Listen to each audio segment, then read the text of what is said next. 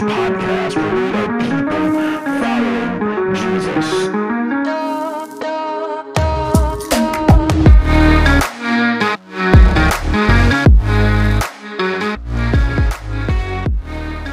What's going on, everyone? My name is Brian Williams, and I am the pastor of Restoration Church in Traverse City, Michigan. Thanks so much for allowing us into your digital life and tuning in to this message. If you would like to get involved with anything we have going on, you can do so at restorationtc.com. While you're there, you can find out about events, get to know a little bit more about what we believe, and you can also give a donation. Now, we're set up a little different than most in that we have a community account where 100% of your donation goes directly back into the community, both locally and globally. We've partnered with organizations like Freedom Builders here in Traverse City, World Orphans, and Charity Water. We also have an overhead account that helps fund the mission and vision of the church. Our vision is people following Jesus, and our mission is transparency, community, and change. Thanks again for checking out the message. Now let's get to it. He was caught doing something wrong, and he knew he was caught. And I don't exactly remember what it was that he was actually doing, but I do remember what happened afterwards. Is, is he got caught doing something wrong, hitting a sibling, bothering someone, throw, giving his food to the dog. I don't know what it was, but he, he he got caught doing something, and all it took was a look. All it took was just a one of those, right? Parents, you know what that look is, right? like, or, or kids even, you know what that look is when your parent gives you that look. You know, you know you're you're in trouble. And and, and what was really interesting is you give them that look, you go, oh man, what are you doing? And instantly, uh, as a young little boy, instantly like tears and just remorse and, and, and so sorrowful it, there was not much need for correcting because he knew automatically what he was doing wasn't the right thing. And, and, and that's been that way ever since the kid was born. Now, others of my children, I could tell them what they're doing wrong, and they're just like, Meh, whatever, you know. But uh, they're all so different. How we parent our children from child to child is so different. It's a lot like how we are, and I'm going to compare my children to sin. Uh, it's a lot how it's a lot like how we have to deal with sin. The Bible gives us so many different ways in which we are to deal with sin. Jesus tells us that uh, if our eye is causing us to stumble we should just take it right out. If, if our hand is causing us to, to sin, we should cut it off. If it's our legs, cut your leg off. Better to enter heaven uh, without a leg or a limb or an eye than to spend eternity in hell, is what Jesus says. Paul says in, in Corinthians, uh, 1 Corinthians chapter 5, that there's this dude who was uh, living with his dad's wife. So his, his, his, um, was his mom? Yeah, it was his mom. I guess that's his dad's wife, right? Living with a with a relative uh, that was his mother, and uh, they told uh, the church. Paul told the church just to cast that guy out. Don't even let him in your presence. I mean, that was something that was looked down upon even in the pagan world, and and they were applauding it basically. And now in Galatians, Paul is saying something else on how to deal with sin. So today we're going to be talking about how to deal with sin. It's not a one size fits all. There are certain criteria for certain certain sins in which we need to approach people. All right? Sometimes we just got to cast them out. Sometimes we got to nurture them. Sometimes we need to cut off their arms. not maybe not really cut off their arms, but that would make church a lot more interesting, wouldn't it? Oh, hey Billy, you sinned again. Come on up here. We got to take off your hand. Ah, right? I mean, you might have to show up on a Sunday morning and see what happens. Um, we're going to be in Galatians chapter 6. We are finally in the last chapter, but we're covering five verses today. And uh, it's going to take a while, so we are going to jump right in. Paul is speaking to the church in Galatia, he's, he's writing to the church in Galatia who had some legalizers, some Judaizers, people who wanted them to follow the Jude. Uh, how am I trying to say that? The Jewish law. I was trying to say in judicial, and that was not the right word at all. Jewish law and that they had to do all these things in order to be right with God. And that carried over in, in their actions and how they uh, dealt with one another. And we're going to get into that. But we're going to be in Galatians chapter 6. I encourage you, open up your Bibles. If you have one, open it up. If you're in a spot right now where you can get your Bible out, please do so. We want to study this together. We're going to go through five verses, one through five. And I hope you guys are ready, buckled in. And here we go. All right, verse 1. Brothers, let me stop right there. Brothers, Paul's saying, brother, he, he's used this a few times. It's a very intimate way of, of, of responding or, or of, of talking to uh, the people in the letter. When he was distant with them, he was saying, Oh, you foolish Galatians. Now he's switching it again over to brothers. Uh, he, he, he's calling them out. Brothers, it's a very intimate thing. And I just want to question us as a church right now who you got? Who do you have around you? Who's in that community around you that you can get together with, where you can call on them when it's two o'clock in the morning, life isn't going well, something has hit the fan, and you need somebody to chat with? Who's the first person you call? And if there's nobody on that list, then what are you going to do about it? Because we need to be in community together. We need to be doing things together, especially men. We can be very, uh, we can we can just back off and not want to be a part of anything and try to isolate. Like sin causes us shame, causes us to isolate. And when a man isolates, it's much easier to get picked off. We look at back at the story of uh, David and Bathsheba. Do you remember this story where David was watching Bathsheba bathing? Now, why was he in the place that he was in?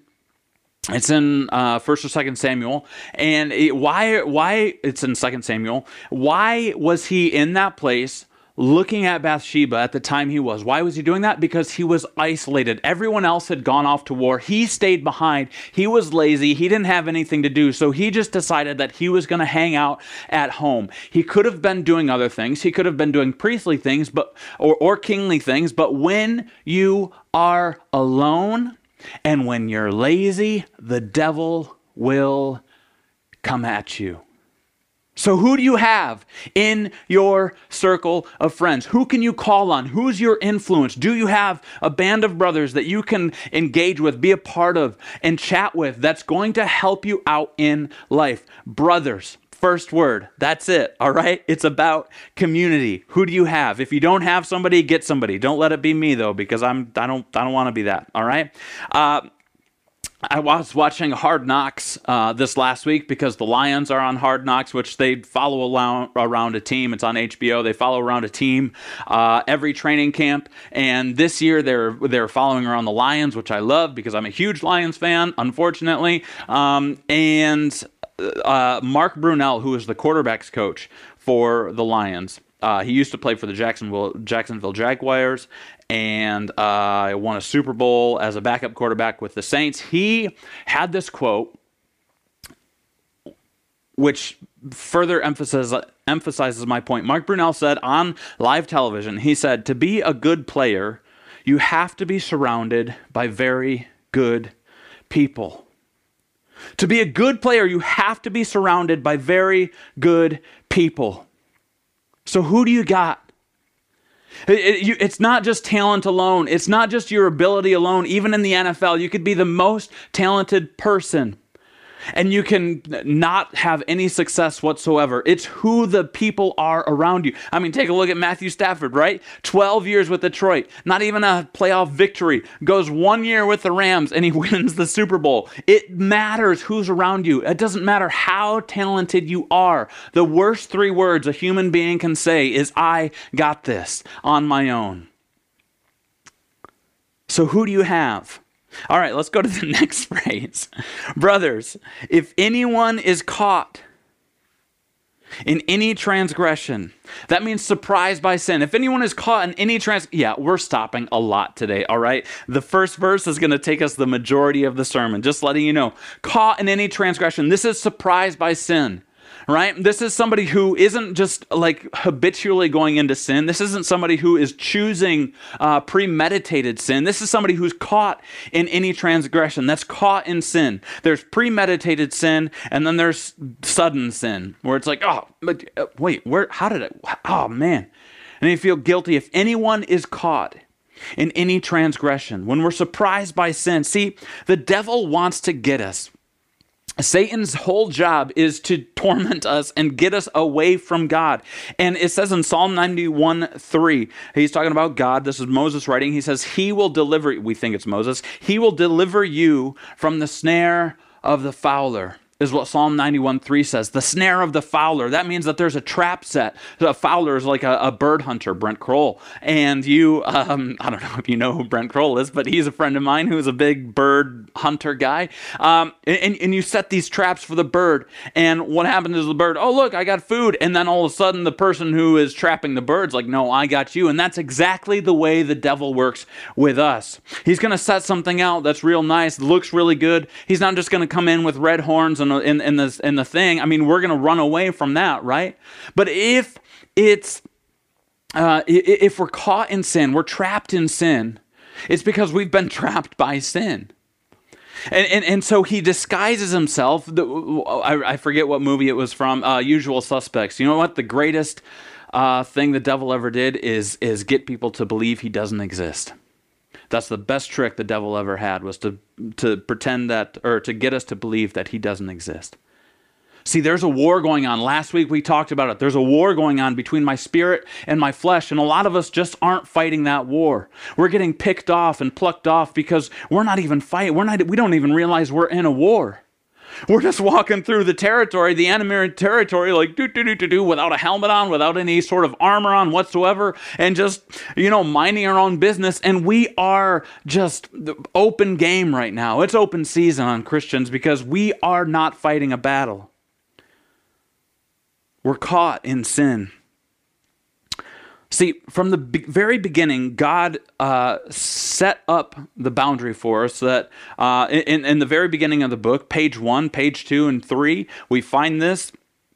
Adam and Eve were in the garden. God had created everything. He said, You can eat of any tree of the garden except that one tree. Don't eat of the tree of knowledge of good and evil. Just stay away from that tree. And and that's that was the only rule. Do this, do this, do this, be a part of this, have this, be fruitful, multiply, uh, do all the things that you want to do, except just this one thing. Don't go do this one thing. And what did Satan try to do? What did the serpent do? He came in and said, Did God really say? See, what Satan is going to try to do is, is, is question if God is really for you and question if his promises are actually for you. See, Satan turned the whole thing into a negative, and he says, Did, did God really say? It was the beginning of the misinformation campaign, right? He wants you to doubt God's goodness, that he spoke to you. And he wants you to start thinking that God is withholding. Yeah, he doesn't let us eat from that tree. Yeah, God doesn't let us do whatever we want. God made these rules so that we can't have fun. And we get stuck because we don't think we're in a battle. See, the whole thing with the Garden of Eden is the, the crazy thing about it is they already had everything. They were made in his image, they were already like God. And Satan said, the serpent said, uh, You will be like God if you eat from this tree. And they're like, Oh, we can be like God. Cool. and they already were. Satan's going to tempt us with something more, something else. So, brothers, if anyone is caught in any transgression, you who are spiritual should restore him in a spirit of gentleness. We're going to break that down. You who are spiritual. This isn't those who are sinless. This, this is those who are no longer dominated by sin, that aren't marked by sin their entire lives. The, those who are spiritual, I have a list, are, are led by the Spirit. We talked about it last week. Keep keeping in step with the Spirit. Walk in the Spirit. Be led by the Spirit and keep keeping in step with the Spirit. Those who remain in Jesus. He talked about it in John chapter 15. Remain in me and I will remain in you. Um, I'm the vine. You are the branches. If you remain in me, you will bear much fruit. The fruit of the Spirit will be in you if you remain in me. So those who are spiritual are those who are led by the Spirit. Number two, it's those who live the fruit of the Spirit. They have uh, love, joy, peace, patience, kindness, faithfulness, goodness, gentleness, and self control. They live the fruit of the Spirit. Those who are spiritual are, are ones who have a servant's heart. that are looking for opportunities to serve those around us in every different way possible. Whatever it is our gifting is, like we just want to serve one another. That's who are spiritual. Those who are spiritual serve fellow Christians. We, we show up and we do the things necessary. We help out one another. We have a band of brothers that we can call on that, that can, can uh, help us get through troubled times, or, or we can help them get through troubled times. It's those who remain. And I just want to say if you aren't spiritual, if you're not according to that list, if you feel like you're far from God right now and you're going to try to give advice to someone else who isn't spiritual, who's having a rough time, man, I just want to tell you to shut up. Stop talking. You're not fixing it. Because here's what's going to happen the people who aren't spiritual, who aren't living by the Spirit, who aren't led by the Spirit, who don't have the fruit of the Spirit showing in their lives, they're going to give bad advice or we're going to be ignorant to a problem. We're going to show up. We're going to talk about some things. And, and, and, and I, I could share with you what's going on, some sin issues in my life, and you just might ignore it. And, and man, in that moment, I don't need you to ignore it. I need you to help me get through it. And you might give some pretty bad advice. Oh, I don't think you need to worry about that. That's not too bad. I, you know, you're not as bad as the other people that I see. I think you're doing all right.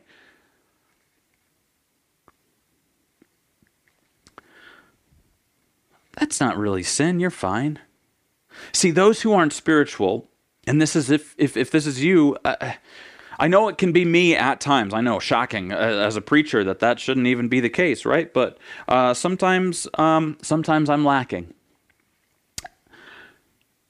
If you aren't spiritual, you can care more about your position with man than your position with God. This is true for me. Like, if I'm in a bad spot, I care more about what somebody thinks about me than what God thinks of me. So I'm going to shut up and not say anything about your sin, or I'm going to try to say that it's okay. I'm going to be like, ah, no, you're fine. Because I want you to like me more. But when I'm on fire for God, when I'm pursuing Him, when I have the fruit of the Spirit showing in my life, then it's like, all right, game on, bro, you got to cut that out whatever it is you're doing in your life, man, I, I'm willing to, to bring it up and talk about it.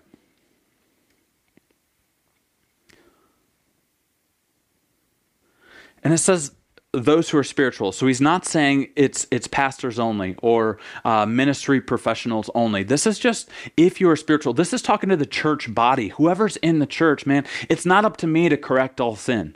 I, I don't know if you knew that or not. I don't need to be the go between between all of these different people. In fact, here's what the Bible says. on this is what Jesus talks about uh, for how to correct matters within the church. If there's an issue between two people, then those two people need to talk about it together in private. Go go do it. And if that doesn't work, then bring about a, a couple of guys, the brothers that are with you, bring about a few people, and then try to resolve it with those few people. And if it's still not able to be resolved, then you include the church, then I'll get involved, all right? If y'all can't figure it out on your own, then I'll try to make it not worse, all right? That's the that's the key. Don't go run into your pastor the moment something bad is going on, all right?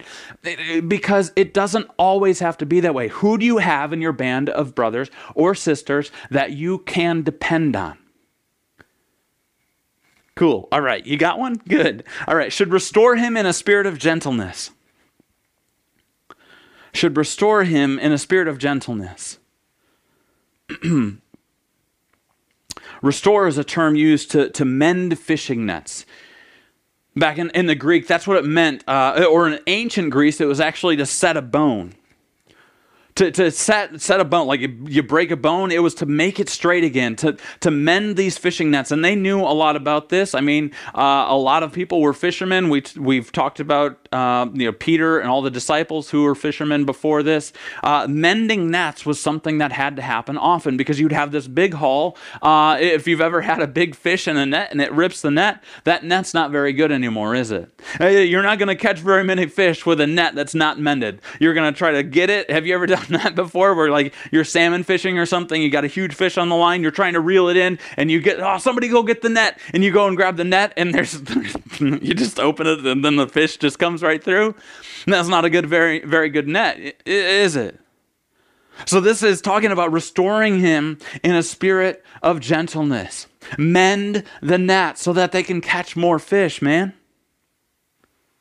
Set, a, set the bone so they can walk again. so that heals properly. This is also in Ephesians uh, chapter 4, verse 12, where he's talking about equipping the saints. Man, mend the nets. This is called a present active imperative, which is three cool words all spun together to make me sound really smart. It means keep going on for a period of time. This isn't a quick fix. This isn't just like put it back together and you're done. This is a continual mending. This is a continual setting of the bone. This is a continual correcting. It's not just an overnight thing, which I think is why legalism uh, is so attractive because legalism is like, ah, you broke the law, go away right? Oh, nope, nope, nope. You're not in our church. You're not in our group anymore because of what you just did. Because of you don't follow our rules. You don't follow our plan. You fell into sin, so just go away. I, I, I, was talking to a friend a couple of weeks ago, and he was talking about this guy who used to go to a church, was very involved in a church, and he had some questions about creation. And so he brought it up to one of the elders and said, "Hey, I just got the, I just want to know a little bit more. Um, I have these questions about creation, evolution, this whole thing." And the dude looked at him and he said, uh, "Son, you've got a sin issue. You need to get that taken care of." And the kid left the church because of the couple of questions that he had. They wouldn't get answered. Instead, it was a yeah, that's a sin issue, and just left. That's what legalism does. See, legalism is going to cast judgment. In, in Matthew um, uh, 23, Jesus is talking about the Pharisees and the scribes, and he says that uh, they just heap on, like they, they put this heavy burden on somebody and then force them to carry it, and they won't even lift a finger to help them out. We put this huge burden on people sometimes as legalists, and it's like, man, we, we, we're not even going to help you carry that load.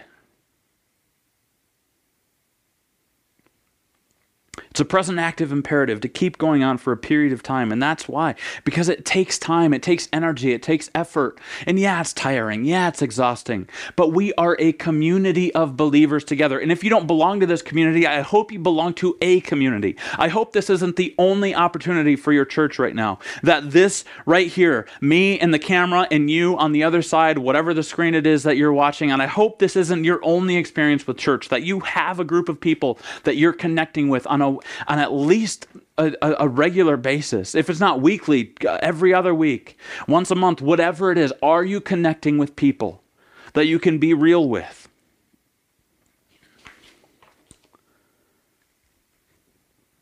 Let's keep going. Keep watch on yourself, lest you too be tempted. Watch out, lest you be tempted. Uh, uh, we're we're starting up a, a, brand new men's ministry in September, and I'm really excited about it. We're going to be here at the chapel, which is where I, I record, and uh, it's going to be Thursday nights. And I was reading through it. Um, uh, just some some different ideas for it. And I, I, have the guiding verse of 1 Corinthians 16, verse 13 and 14, which is a really familiar passage, especially for a lot of men's ministries, but I don't care because it meets us right where we are at. And it just says to be on guard, be watchful, stand firm, act like men, be strong, and love one another those are the things that it's talking about. And I'm like, man, if that isn't a men's ministry, I don't know what is. Watch out, lest you too be tempted. This is tempted is is there there's two forms of this. There's testing and then there's temptation. This form of, of tempting is, is is what Satan does to try to tempt us for destruction. It's the same thing that Satan did to Jesus uh, out in the wilderness. After Jesus got baptized by his cousin John the Baptizer, and and uh, he he comes back up, and God says, "This is my son," and then uh, immediately Jesus goes into the wilderness, and he's tempted by Satan three different times in three different ways to try to get Jesus to fall because because Satan is thinking, you know what? He's just had this high top experience. He just got baptized. He just got affirmed by, by his own dad. And so this is when the attack is going to happen. When we're high on the mountain, that's when Satan is going to try to cut that mountain right down. And so he goes right after Jesus and, and, and tries to tempt him in three different ways. And each time Jesus shares scripture with him to, to go, nope, stay away from me. so we need to be on guard. Watch out lest you too be tempted. Don't think you won't fall too. Don't think that, man, I've got this. Again, those are the three most difficult things that those the three dan- most dangerous things a person can say. Those three words together, I got this. Because if we go into it and say, "Man, I got this. I can take care of this issue for this person. I'm good." We're starting to work on our own power, not His power. And when we're working on our own power, not His power, then we're going to fail time and time again. That's why it says, for those who are spiritual, those who are walking by the fruit of the Spirit. But also be careful because anyone can be tempted. At any time, anyone can fall. I was reading an article just this last week on this dude in um, Maine who started he called it a church. It wasn't really a church but he called it a church of like safe injections or something like that. And he was an addict. He he was addicted to every sort of drug imaginable and he was clean for a little while but he had this issue for a long time and so what he wanted to do was try to create a space where where it would it would be safe. Like they didn't want people to use drugs, but they understood that people were going to be using drugs, and so they started handing out clean needles, handing out uh, Narcan to to people, and having this space where people could use the drugs to try to get them to get off of the drugs eventually. They were like, well, I guess clean needles are better than dirty needles, and you can't fight if you're dead. And so that was the idea behind it. I don't have anything to say based on that. I don't have an opinion on that. I do believe that Jesus Christ is is is powerful. The Holy Spirit, who gives us life, uh, is powerful enough to overcome addictions if we allow Him to work in our lives, and if we seek treatment, if we seek a band of brothers that we can do this together with. I think there's power in that.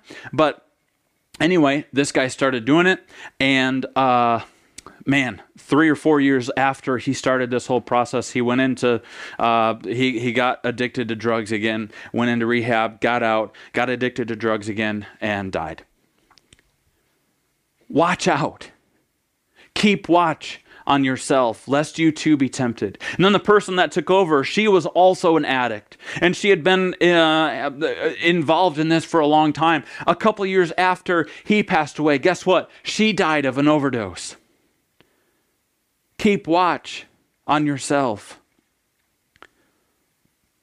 lest you too be tempted. Don't think you're above it. Okay, let's finally get to verse 2.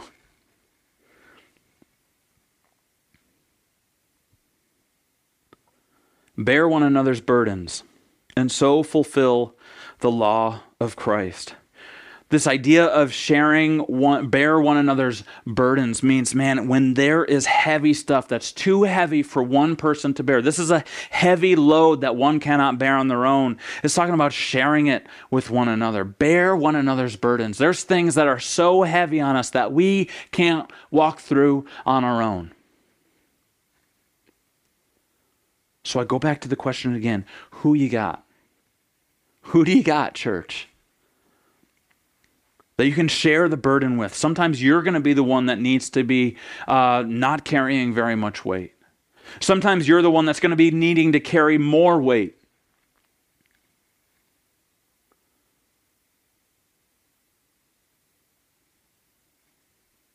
We get crushed by guilt. We get crushed by sin. And that can't be overdone, overcome alone.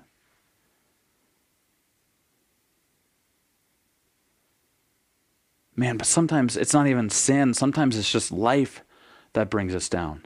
Am, am I right? Like, do you ever just feel like a heavy, heavy burden and you're just like, man, I wish somebody could come and help me out? I was feeling that way this week. To be honest with you, so church planning isn't always the easiest thing to do. And uh, I don't know. I woke up Sunday morning and I, and and and sometimes I just get a feeling I know what the day is going to bring. I just I just have a feeling that it's not going to be the best day ever.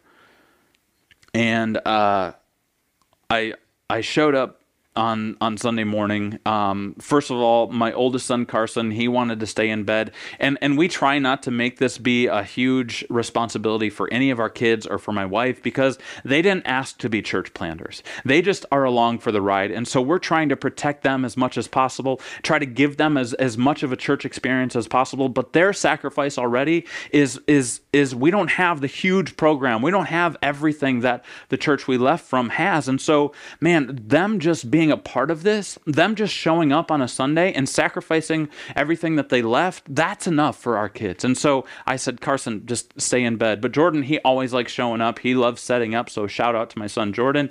To to he sets up our kids ministry area and and I knew that it was just going to be me playing the music this week and preaching and and I just I just felt like man I know this is going to be a long long day and uh and and to make matters worse is I I knew and it shouldn't matter but it does I just had a feeling not very many people were going to be there this Sunday this past Sunday and uh so I'm already feeling down like it's just Jordan and I, and at least we have a couple of people showing up to help out on Sunday uh, when we get to the church to help set up. And so we get to the church, and um, it's just Jordan and me until about mm, nine o'clock or so.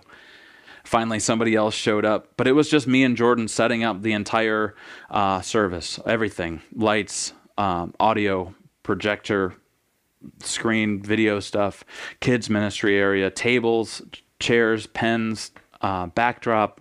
The it was it was Jordan and I. Thankfully, another volunteer showed up about 8:45, 9 o'clock or so, and she t- got the coffee out because I was at a point where I was like, "Hey, we're not just not going to have coffee this week. Sorry." Uh, and then I forgot to get more coffee, so she ran and got more coffee for us, and that was awesome. And she she came back with with more coffee, and that was great. But man, it was a heavy burden on Sunday, and then I didn't feel like I preached very well, and so I just got darker and darker and darker as the day went on. Monday morning, I wasn't feeling good, and I was honestly, you guys, I was ready just to pack it in.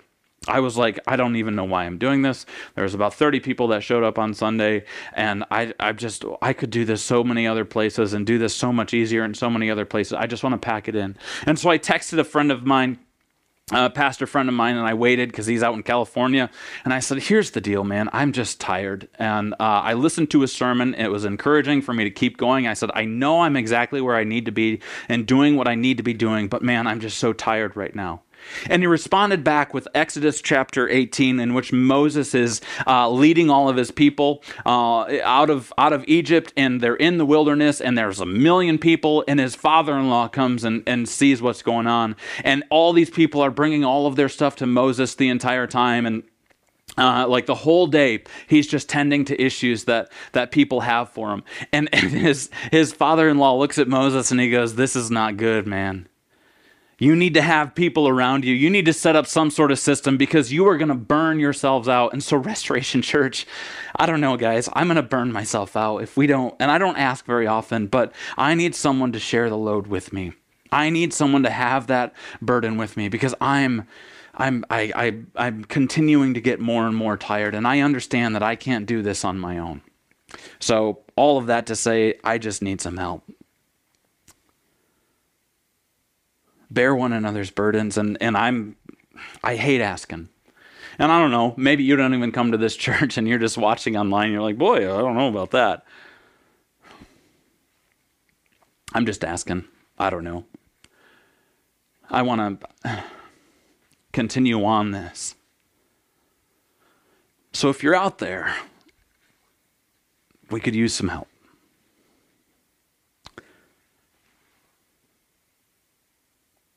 In all the different areas. Um, the second half of this verse says, and so fulfill the law of Christ. When we do that, I mean, the law of Christ is John 13, 34, and 35, where Jesus says, uh, This is how they will know you are my disciples by the way that you love one another. It's how we love one another, and, and, and it's how we encourage one another and share with one another and bear each other's burdens. Man, that's how the church is going to know that we are Christians, that we are different. When we're bearing one another's burdens, when we're sharing in each other's burdens, when we're loving one another. This fulfills the law of Christ. Just bearing one another's burdens.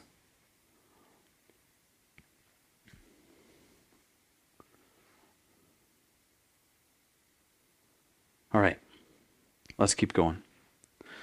Next, he, he kind of transitions. Paul kind of transitions here to another uh, set of statements, but it's all kind of the same thing. All right, verse 3 For if anyone thinks he is something, when he is nothing, he deceives himself.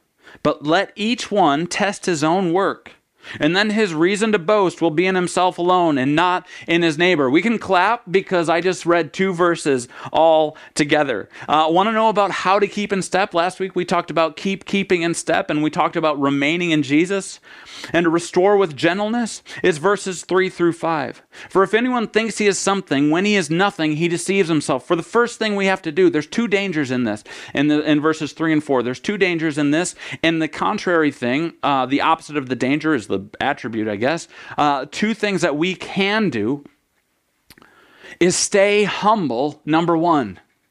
If we want to keep keeping in step with the Holy Spirit and restore with a spirit of gentleness, uh, which is a fruit of the Spirit, which is one of the attributes of the, the fruit of the Spirit gentleness, power under control, meekness. Man, the first thing we have to do is we have to stay humble. We have to stay humble. See, the danger is we think too highly of ourselves. For if anyone thinks he is something when he is nothing, he deceives himself.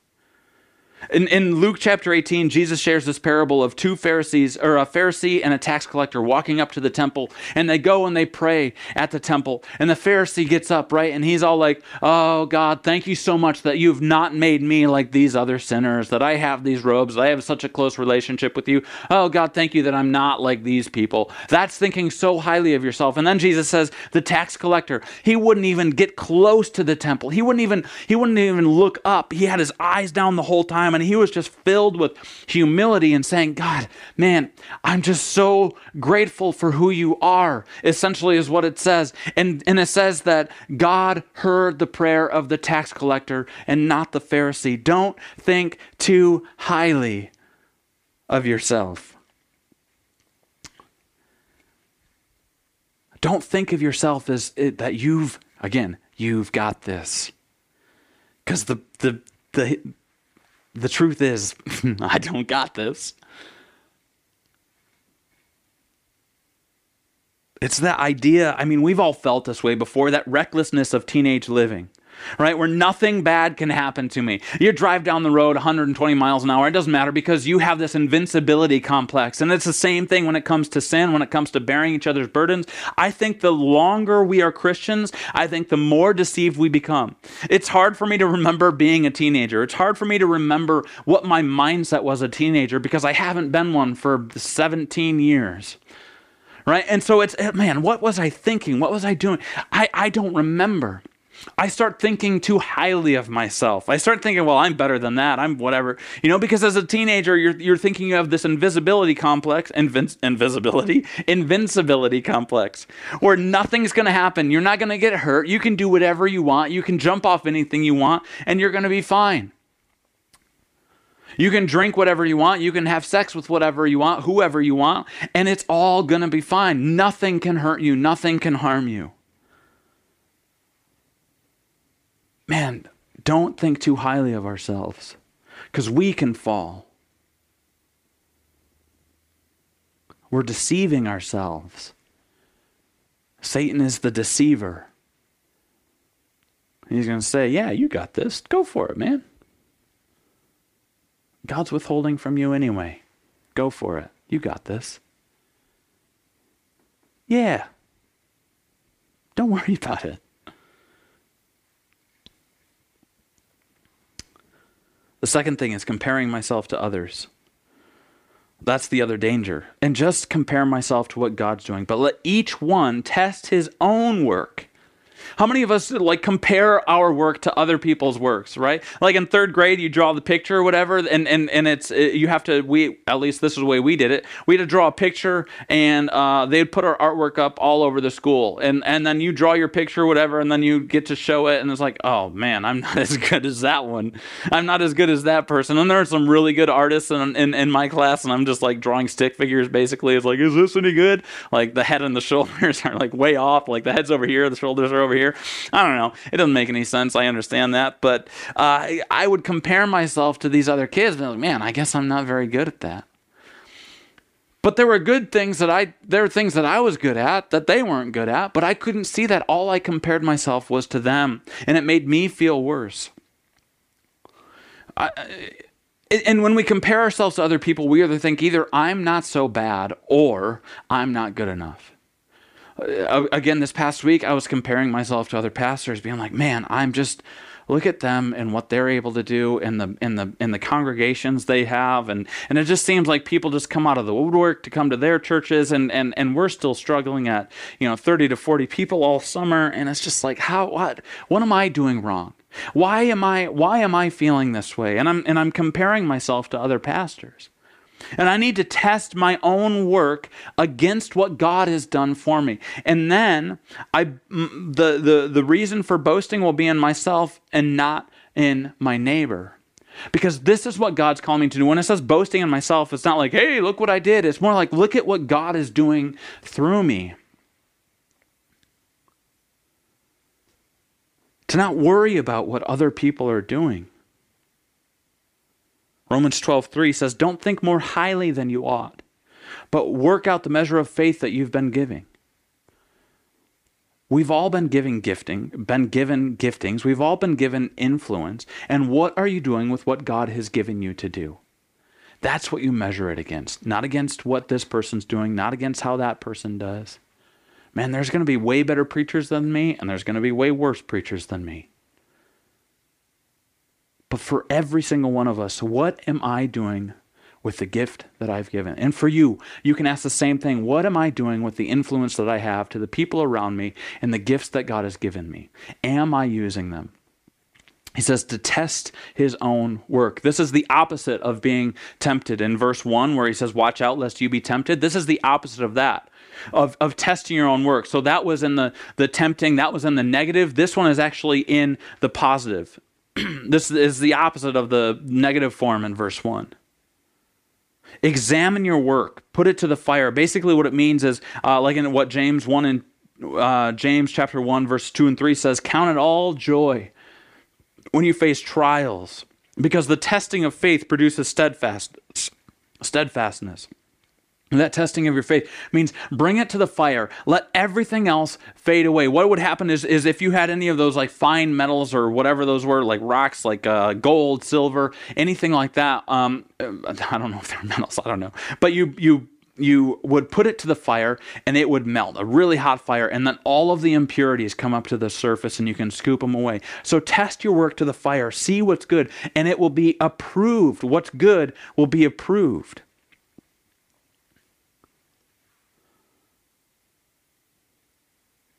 So, what are you doing for God?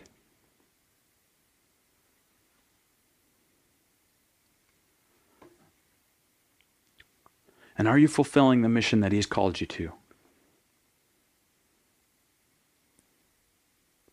Verse 5 says, For each will have to bear his own load. This is different than bear one another's burdens. He's not contradicting himself. Where bear one another's burdens is like, oh my goodness, we can't carry this load. That's the thing that, like, not everybody uh, is supposed to carry it all on their own. This is something where um, that verse that verse was about everybody carrying a part of the load that was too heavy for one person to carry. This is um, bearing his own load. This is more, uh, we've all got a pack to carry. This is more of like a military term, like grab your pack, grab whatever it is that you have to carry, and carry that. We all have a responsibility. We all have to carry something. Each will have to bear his own load. And that pastor over there, he's got a different load that he's got to bear. And that person over there with more influence than me, they've got their own load that they have to bear. And if I'm looking at the loads that they have to bear, and, and I'm not looking at my own, and I'm not even carrying my own, I, I, I'm just focused on what they're doing, not on what my own one is. We've all got something to carry, we've all got something to share. So bear your own load. Whatever it is, the mission that is that God's given you to do, then man, do it to the best of your abilities, do it to the best of His abilities, under His power, in His life. We got to stop comparing ourselves to all these other people. And this is more for me than for anybody else. But man, just be focused on what God's calling me to do today. That's it. That's the only thing I have to worry about. We've all got a pack to carry. My only point is this, and I know we're out of time already, so whatever. My point is, I don't know if it's all going to show up. It's not. So you're going to have to write, write this down on your own. Sin can befall any of us. The second part of this, that's not on the screen. So be ready to restore. excuse, excuse me. Sin can befall any of us. So be ready to restore. Man, stay with humility. Humble yourselves. Know that I don't have this, but I'm willing to help. I don't have this, and I know I've screwed up in the past, which is why I can help. I, I don't got this, but I know he does, and he's got me. And if he's got me and, and, and the load that I'm carrying, man, I'm going to come help you carry that burden that you're got right now, and you're trying to carry it on your own. We humble ourselves so that we're ready to restore gently those who have fallen. Those who are willing, that are feeling guilty, that are feeling shame, we have an opportunity, a responsibility to come alongside fellow believers. Like, I know you feel like you're down and out. I know you feel like you're the worst person in the world right now, but I got to tell you, you're not. Let's get back up. Let's nail our, our passions, uh, our flesh with its passions and desires to the cross, and let's leave from there. Come on, let's go hang out.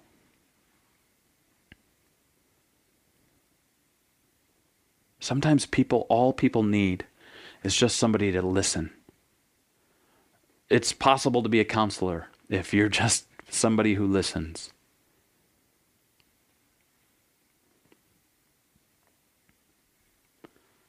It's not just the pastor's job to restore. Man, if you are a believer in Jesus Christ today and you are walking in step with the Spirit. You are following the Holy Spirit. You are call, you, you have the mark of a follower of Jesus. You got a limp. We talked about that last week. Then you, our responsibility to each other is to help bear one another's burdens. But watch out because it can happen to every single one of us. And keep keeping in step. Restoration Church can look so different. We can be so unique if we start living one through five out. Taking all of this application, knowing that sin can come and hit any single one of us. It's like a trap. I mean, the, the devil, Satan, is going to be somebody who, who tries to tempt us, tries to get us to fall, tries to get us into a trap. He's out there again, over and over again, trying to get us. Realize we're in a war. Realize it's a battle between our flesh and the spirit. And be ready to restore somebody who's fallen down.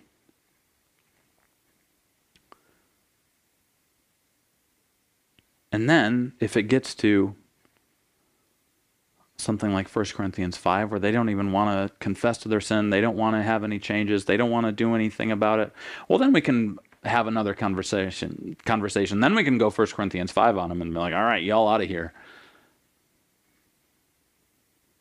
But for those of us who just need to be loved, we'll fulfill the law of Christ by helping one another out. Man, imagine a community of believers where we are one together. It doesn't fall on just one person to do any one thing, but together we're sharing the load so that others may come to know Jesus Christ as their personal Savior. And maybe you, maybe you've been hurt by the church before, which is why you're watching online right now.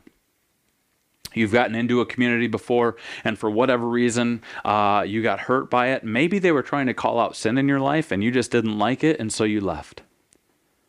Maybe, maybe they didn't take the approach. Maybe they were more like the kid who just had a couple of questions on creation and was accused of being a sinner.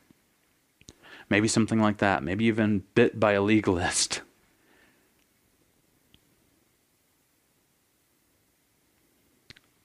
God's church is perfect, but his people are not. We're not going to get it right all the time. We're not going to always have the right answers, but I trust in his promise. I trust in his power that he will restore us. So, Restoration Church, are you ready to live up to the name of Restoration Church and start mending some nets, start setting some bones? Some of it has to be done in our own congregation with one another. There's issues uh, with people uh, in inner inner congregationally of some mending of nests that needs to happen. Because here's the thing if we aren't mending those nests together, if we aren't mending relationships, if we aren't coming to agreements on things, then people are going to walk into this service, walk into our church, walk into our groups, and they're going to walk right out through the opening in that net because they see a divide and they see a church that's not getting along. And so they're just going to come right through. But if we mend those nets and it's filled with love and gratitude and, and, and restoring power of the Holy Spirit, man, they're going to come into that net and they're going to feel warm. They're going to feel invited. They're going to feel comfortable and they're going to feel healing like they've never felt before. And their broken bones are going to get set. Their nets are going to be mended because of what we've already experienced as a church. Oh, Father, that we would be a church that mends nets,